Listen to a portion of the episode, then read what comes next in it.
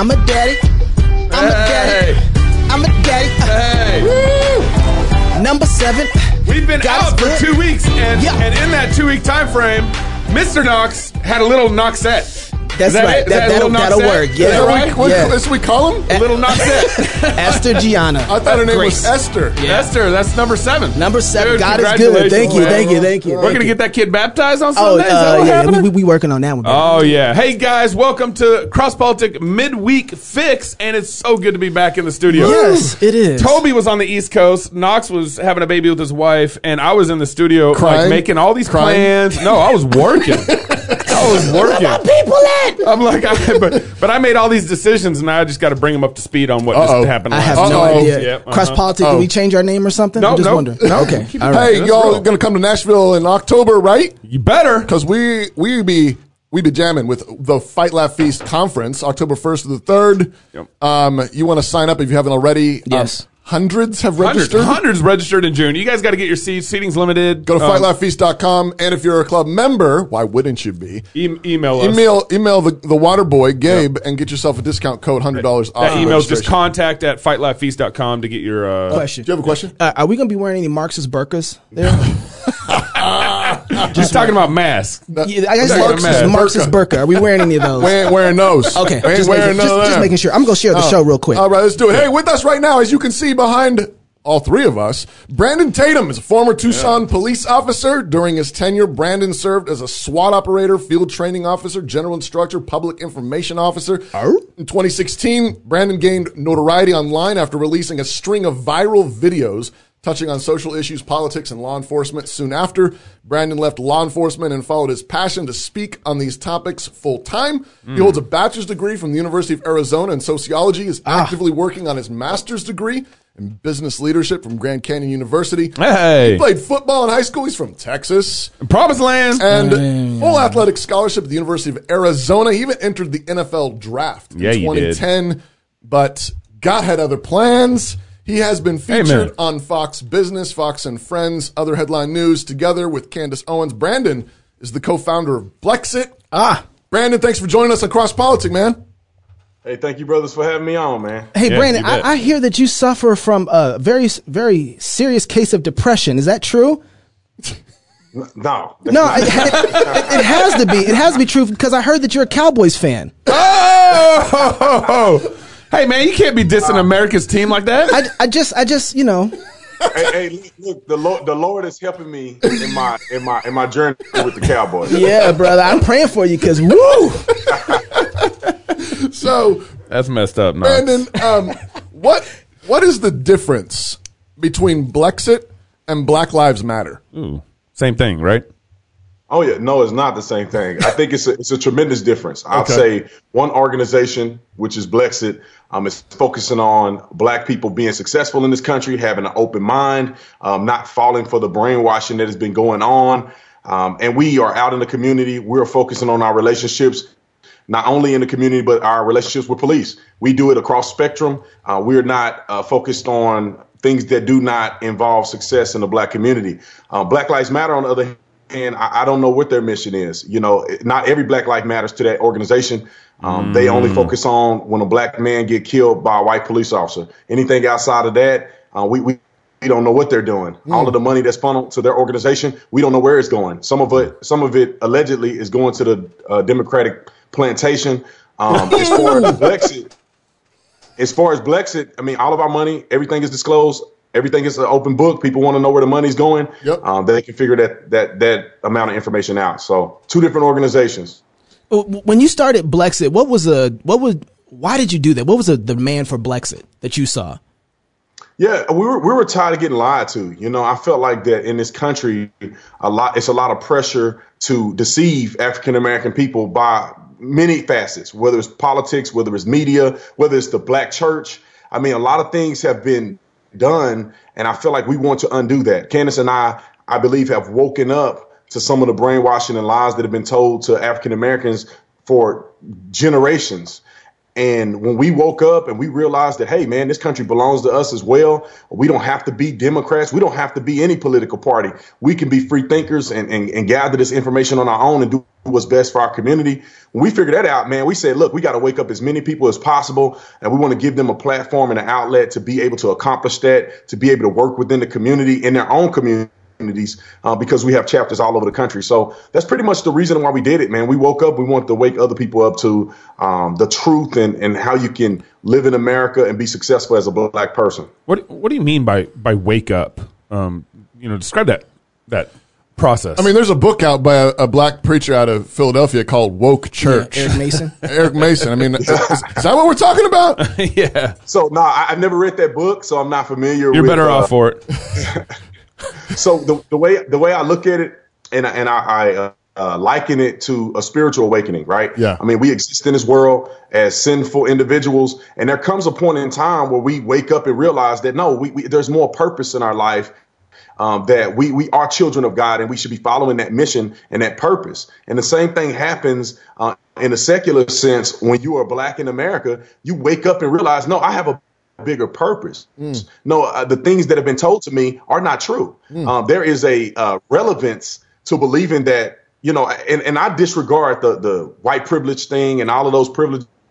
I only believe in one privilege, and that's Christ's privilege. And Amen. So if you're a person of God and you, you're a believer, then there is no doors that a man can close that God, ha- you know, can open for you. So that's right. I believe when we get to that idea, when we start understanding our purpose, obviously a Christ-centered purpose that we have, I mean, that's that's what waking up is. Mm. And, and and that's what our complete mission is. And that's what we want to do on a day-to-day basis. So, so you know, I, I grew up in Texas and played basketball really? in high school. Yeah, did I mention that? No idea. I grew up in the Promised Thanks, Land, Gabe. Cowboys, yeah. America's team. Okay. Uh-huh. Um, and then I played college basketball in California, and I almost made it out of the community college draft. All right, all right. Um Almost. I mean, like me and Brandon, we're like close, you know? Um, but I always, always wondered, like a lot of my black friends would vote Democrat, but when I would talk to them, it was like, wait, we kind of believe a lot of the same things about conservative values and principles.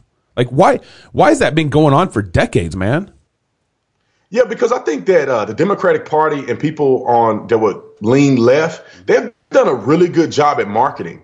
You know, they use certain terms that will conjure up a certain emotional feeling in your heart. You know, they're the party of the people. They're the party of change, inclusion, and progression, and all of those terms. If you are not familiar with politics, you've not done the research, those sound really good. Yeah. You know, even like Planned Parenthood. I mean, if you just the name of it, that you're planning your parenthood, but it's actually planning the destruction of your plan, your parenthood. So, right. I mean, all of these terms mm. that they use mm. sound good. And then, you know, it's backed by media and celebrities and entertainment. Payment. And so when you're young and you're, you know, like I only grew up in a black community, so I, I don't know what other communities deal with. But growing up in a black community, you are told from a very young age that the Democrats are the party of black people and that the party switch and that the Republicans are racist white people. Yeah. And then you don't see a high representation of black people in the Republican Party nowadays. Mm. Obviously, in the inception of the Republican Party was majority black, yeah. um, as far as the black politicians. Yeah. Um, so th- th- they've done a good job at marketing.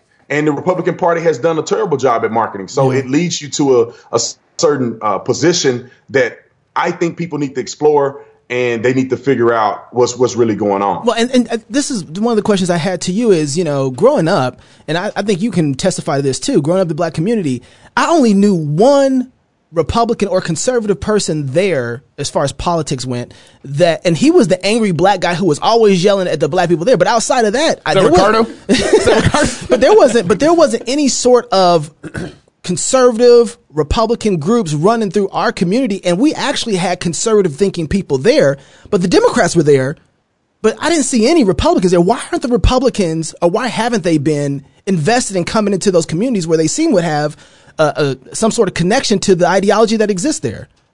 Yeah, I, I think that they've just given up on the black community. Um, the Democratic oh. Party has gotten um, to a point where if you say anything to the contrary of what the Democrats are pushing, you are racist. You you know, you're Uncle Tom, you're a sellout, yeah. and they push you off to the side. And Republicans have been able to be successful without having a uh, fair, balanced black vote.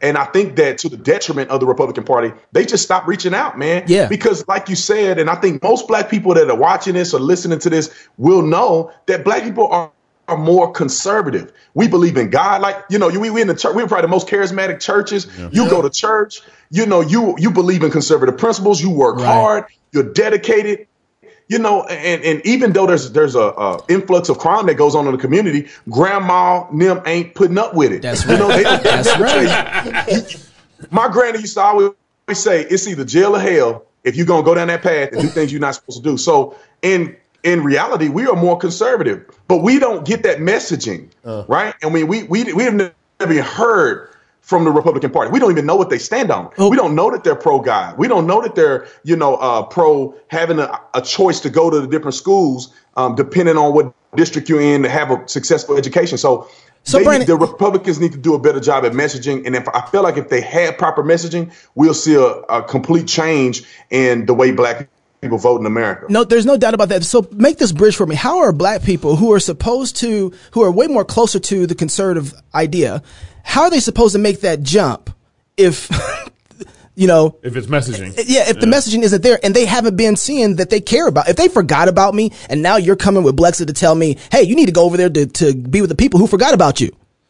yeah. How, how you do know, I make like, that jump? This is my this this is my thoughts on it. It's like, to be honest, we don't tell you, you need to go to the Republican Party. Sure. What we're telling you is that you need to stop voting and support people that have not supported you. So let's look at the facts. What has the Democratic Party done for you? They have done absolutely nothing. So if you are going to pick up a, a Democratic candidate, you need to rethink that. And if you're going to pick a, pick a Republican candidate, make sure they're advocating for your community. Yeah. We're not telling people to vote Republican, Democrat. We're saying, look at the candidates that are available. Who is doing what they're supposed to do for your community?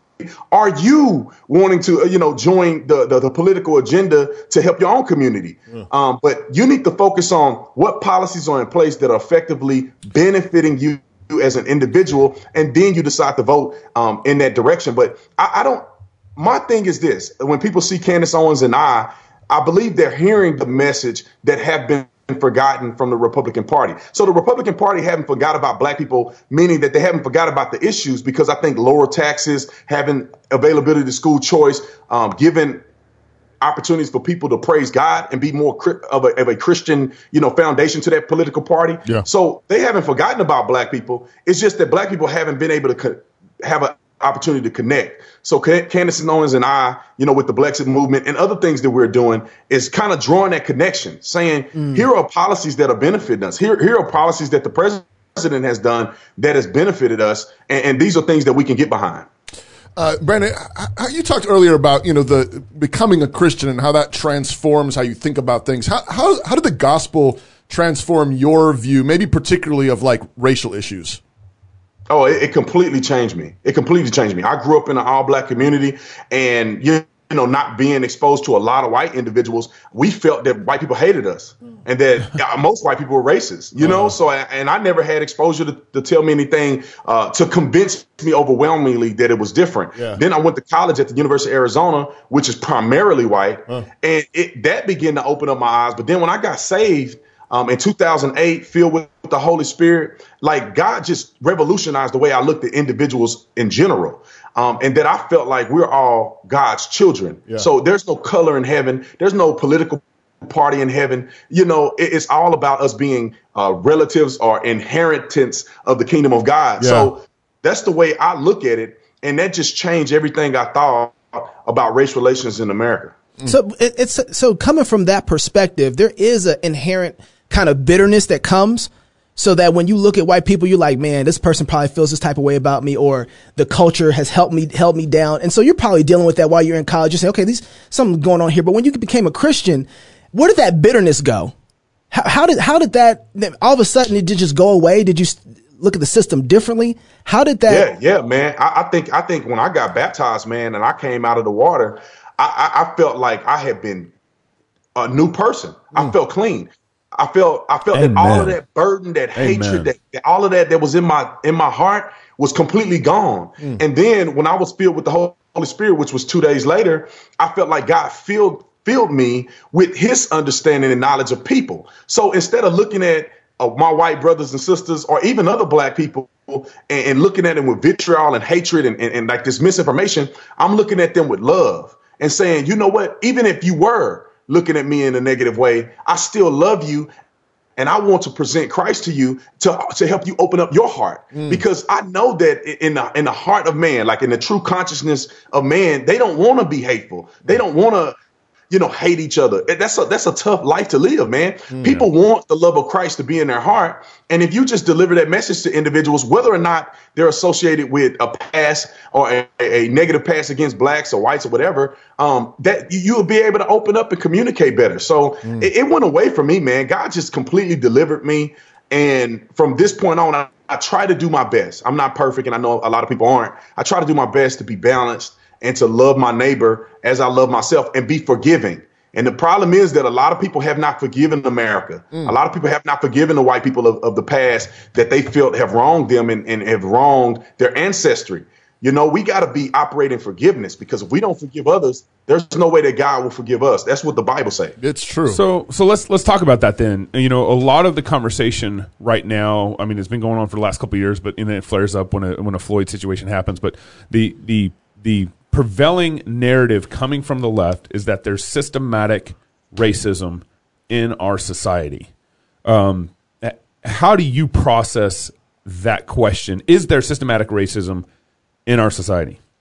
Yeah, I don't. I, I personally don't think that our society is systemically racist, or there's systematic things in place that perpetuate racism in our country. I, I don't believe that. And the reason why I do not believe that is because there's no unequivocal evidence to prove that. What what is happening is is that people on the left want to cause division, and they need to be your savior. They don't want God to be your savior. They want they mm-hmm. want the government to be your savior. They want them to be your savior. So they create lies, and they create things that they claim they're going to fix. But Brandon, see, Brandon, Brandon, at- Brandon, you're a conservative and you're racist, so you can't see this, man.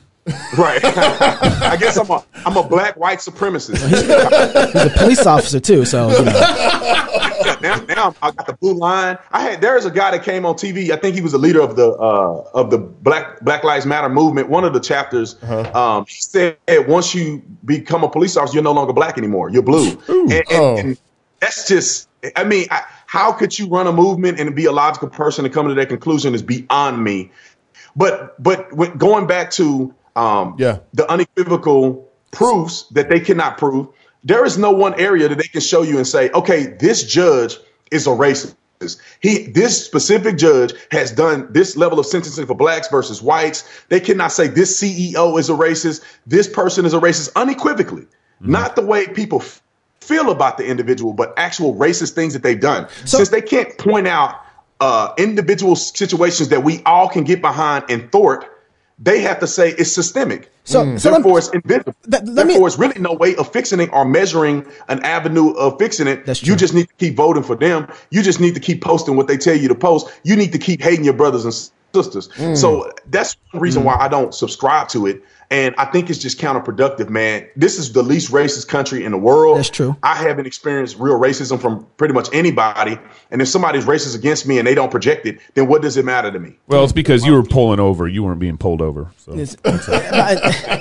want to I want to I want to push back a little bit with this, because there is uh, have you were you behind the prison reform bill that Trump passed? Yes. Okay. So then, have you seen the film The thirteenth? I watched a little bit of it, and, I, and you, you couldn't know, tolerate much more after that. but okay, so but I saw, I saw, I saw a few actors in there, and I said, you know, it's the same characters, same suit warmed over. They're not going to give a fair perspective, right? And so, but when you look at The thirteenth, and then you see Trump's prison reform bill, obviously they're pointing at something that seems to be a problem. So much so that President Trump is saying, yeah, we need to reform this issue here. So when you, so when people point at systemic racism and they point at things that are, that are unequally portioned, even President Trump in one sense is saying something ain't right with this. And so, you know, to get behind the bill and then to see the thirteenth, like there's something happening that, that they're pointing to that seems like it has some evidence to it, that we have more incarcerated black men in, in America in jail than we have in the slave trade. Right. And so this, this is, this is what I think people should, uh, should be focused on. It's just, just just because there's disparities doesn't mean that's discrimination or racism. Causation, not correlation. Because African-American yep. people and, and black culture is very different. And there's a lot of things that are done in the communities that necessitate certain responses that we are progressively trying to fix in general. Because we, you, you go back go back in history of, of African-Americans, you look at the crack epidemic and different things like that. I, I believe wholeheartedly that as a country, and in that bill the, the war on drugs and all those bills were bipartisan legislation that are done and signed by other black people who wanted something to change. But that measure caused a disproportionate, uh-huh, um, I uh-huh. guess, effect on the black community. And us as a nation, we are progressively moving forward. And we say, you know what, this we could probably fix and work in this area because this disproportionate affected a certain group of people. In the, during the crack epidemic, people don't talk about the methamphetamine because crack cocaine, obviously you get a higher charge for crack than you would for cocaine. Right, right. But you also get a higher charge for methamphetamines than you would for cocaine or crack. Mm-hmm. And so, but nobody's talking about the disproportionality of sentencing for white people. But us as a nation, we have focused and, and found better ways to deal with drug addiction, the drug epidemic, Um, and we are focusing more on nonviolent crimes now. I believe that at the time that they were acting in good faith, because if you look at stop and frisk and other things that people have criticized, you look at during the stop and frisk era, the drug crimes went down tremendously. Violence went down. Murder went down tremendously during stop and frisk. So I know that people may look back on it and say, OK, it has had this disproportionality or disproportionate effect. But at the time, I think people were acting in good faith to make a difference. Now, here's the thing. When you look at the, the present, you say we need to address an issue where we have black people who under old mentality have been now sentenced a crazy amount of years for things like marijuana and, and different things that could have been associated with socioeconomic status. Hispanic people are involved in it and white people are yeah, involved in it. Yeah. But, you know, it, you know, to a certain degree, it's a talking point to only focus on African-Americans. But when you when we are changing the things in the future and we are now doing legislation that give African-Americans who are less violent, who have done well in prison, giving them an opportunity to to lower their sentence, I think it's a good thing, not only for black people, but for America in general. But I mean, you just look at it. Think about in the in the days we used to have guillotine, or we had the firing squad, or people used to use the electric chair. I mean, does that necessarily mean that at the time we were acting in some disproportionate bad faith? No. But as time goes along, we begin to change our justice system. We begin to find new ways that we can help individuals. Um, and I'm going to make this last point. Uh, it's not just black people getting out of prison. It's called recidivism reduction. Um, they're in a, in a recidiv- recidivism reduction program. So that means that you can have your sentence lessened if you finish this program. And if we can prove that when you get out, you're not going to recidivate, you're going we're going to put you in programs. We can also put you on house arrest. We can move you closer to family. All of those things can deter behaviors that cause black people and other people to be consistently going through the criminal justice system. So it's not necessarily saying we need to write this tremendous racist wrong. It's saying that we have progressed and we need to keep we need to keep up with the times. Brandon, when you when you think through these things, I mean, we got a it's a massive web, and you know, I mean, all these laws and trying to fix the laws, and then you got people sinning and committing crimes, and it's a big mess. But as a Christian, you know, we have God's word. Um, it's it's a light. It's a it's it's God's true word. It's His justice for us. How does God's word uh, inform how you are pushing for true justice reforms in, in your work? How, how does God's word inform that? Well, I think that God's word is obviously, obviously the top of my priority. I mean, especially when I talk about abortions, when I talk about gay marriage and all of these different things that come up, I, I'm not going off of what B. Tatum thinks. Yeah. I'm going off what the Bible has preached. And I want to stay as close to that as I can, because I know that's God's law and I know that it's perfect. Mm-hmm. And, and if we just adhere to half of it, we'll be a better country for it. Mm. Um, so that's that's kind of what, what my stance is. I think a lot of people may get offended by some of the things I stand on. Um, I believe in justice. I believe in, in, in law and order. Mm-hmm. And I think that in the kingdom of God, there's order. Mm-hmm. It's not chaos. It's not confusion. There's order. There's structure. And there's things that you have to do that God has already called us to do to give us a better life, lifestyle. You know, we talk about the Ten Commandments. We talk about uh, loving your neighbor as your as yourself. Different things like that that are in the moral law of God. Yeah, we can apply some of those things in the in the in the laws of man today that'll make us a, a, a better country and give us better relationships with one another. So I think that I hold that as the forefront. I try to stay as close to it as possible when I'm making reference in my videos and different things like that. There, there, man, we, we were almost out of time with you. I just want to talk just real quickly kind of on the police brutality, kind of on um, really, I really want to hit Minneapolis. That's my hometown. I, do you think? I'm sorry. I'm not. I, I, at least I'm not a Cowboy fan. Okay. Oh, uh, oh you a Vikings fan? Dang, that's messed up. Um, you know, yeah, I don't know if you want to go there. Nah, uh, yeah, yeah, okay. Right. Let's just talk about the police. All right. Uh, um, do you think uh, Minneapolis right now? I don't think they've had a conservative mayor or any leader in that town in since like the sixties, the fifty, late fifties or sixties. Wow. But so, but do you think that Minneapolis really just screwed themselves with defunding, voting to defund their police? And if so, how how do you think they've done it? And what can they expect if this is going to be their end? Well, I, I don't even know exactly what they plan to do moving forward. There's cities, municipalities that defund their police department, abolish their police department, and then the county sheriff will come and take over the jurisdiction. So doubles their force some, and everything, yeah. Yeah, some municipalities, they may get rid of the police department and people think the police are gone. They're not. The the county will come in and take over jurisdiction, yeah. and therefore you'll still have police. So I don't know exactly what they're going to do. They claim they're going to do some community policing stuff that they're going to. That should have go off really civilians. Well. I don't know what, but but I'll tell you this. I'll tell you this. All you have to do is look at, are these people doing this in good faith? And they're not. If you look at Minneapolis or Minnesota in general, uh, in two thousand nineteen there was one unarmed black person killed by the police. One, and in two, in twenty twenty there's zero. So if you look at how disproportionate the police department is towards African Americans, which is what stimulated the abolishment of the police department, we don't have no evidence that they're disproportionate against black Americans in that specific city. So they're acting not outside or not acting in good faith. They can they can expect a huge rise in crime. They can expect a huge rise in people getting molested, raped, crimes going unsolved. Yeah. Yep. If you don't have a police department that have been traditionally functioning in that manner, what do you have? You have nothing. And I think what they're doing is it's called operational momentum.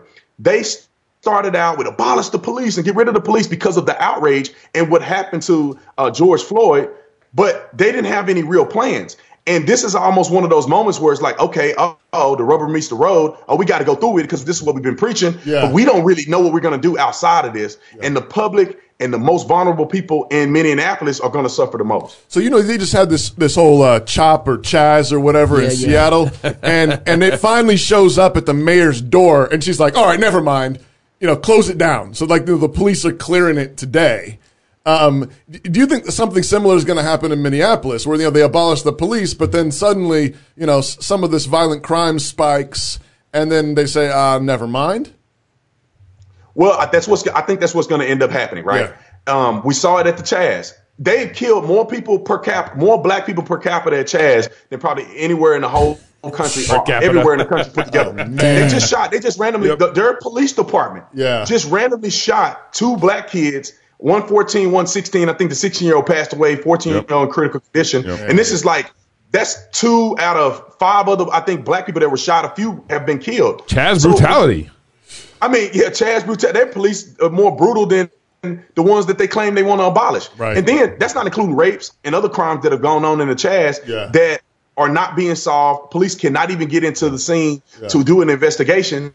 This is what liberal far-left ideology looked like in the flesh. Yeah, yeah. They, it sounds Chaos. Good on paper. Yeah. Let's abolish the police. But then when you have to put it in effect, what they're leaving out is that all of these sins that we see is a sin problem yeah. amongst humanity. Mm. It's not something that legislation is going to change necessarily. Right. It's not something training is going to change necessarily.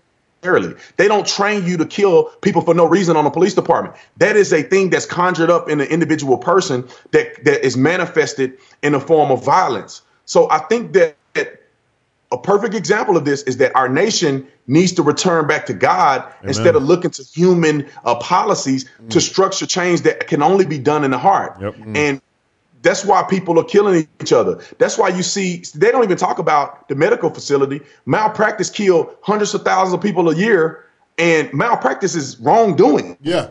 And so that's in the medical field. We we can even talk about clergy. How many pastors out here raping people and doing stuff they shouldn't be doing right. in the pulpit? It's not exclusive to just policing. Yeah. It's a hard thing. It's a sin thing that we need to address. And if we can address it on a larger scale, we can see some of these things being scaled back without trying to use government forced to do so. Man, no, no organ for that? Like Knox? No organ he, for that? He, really? He no the organ. No offering plates? Yeah, yeah, I'll, we'll have offering in a second. So, Brent, how do we follow, how do we follow you and keep track of what you're doing? Uh, The Officer Tatum on all of my social media platforms. The Officer Tatum dot com is obviously my website. People want to connect with me there. There's a connect tab. You just hit on it, send me a message. I'll do my best to respond because I've gotten thousands of messages, Man. and I have to go through and try to respond as soon as possible. Also, if you want to book me for something, there's a booking tab on my website as well. Man, we got to have you back on. I know that we uh-huh. share a lot of the same worldview. I, I think we disagree on how to apply some of it, and I'd love to have you back on to just kind of work through, because if you hold the Bible as your standard, man, then we're going to be able to have a great conversation about how to That's apply right. it That's in the right. world that we live in. So, man, I'd yeah. love to have you back yeah. on to be able to talk about some of that. Yeah, whenever you guys need me, want me back on, just holler at me. All right, we'll do. If you're single, get married. If you're married, have kids. If you have kids, go baptize them like I'm about to do. So until Sunday, love God with all your heart, soul, mind, and strength. Love your neighbor as yourself. Go fight, laugh, and feast. And sign up for the conference, too, and become a club member. Did I say that? Did we talk about the club membership? We did. We, did we, we, should, did we, we should talk about that more. Yeah. This is CrossPolitic.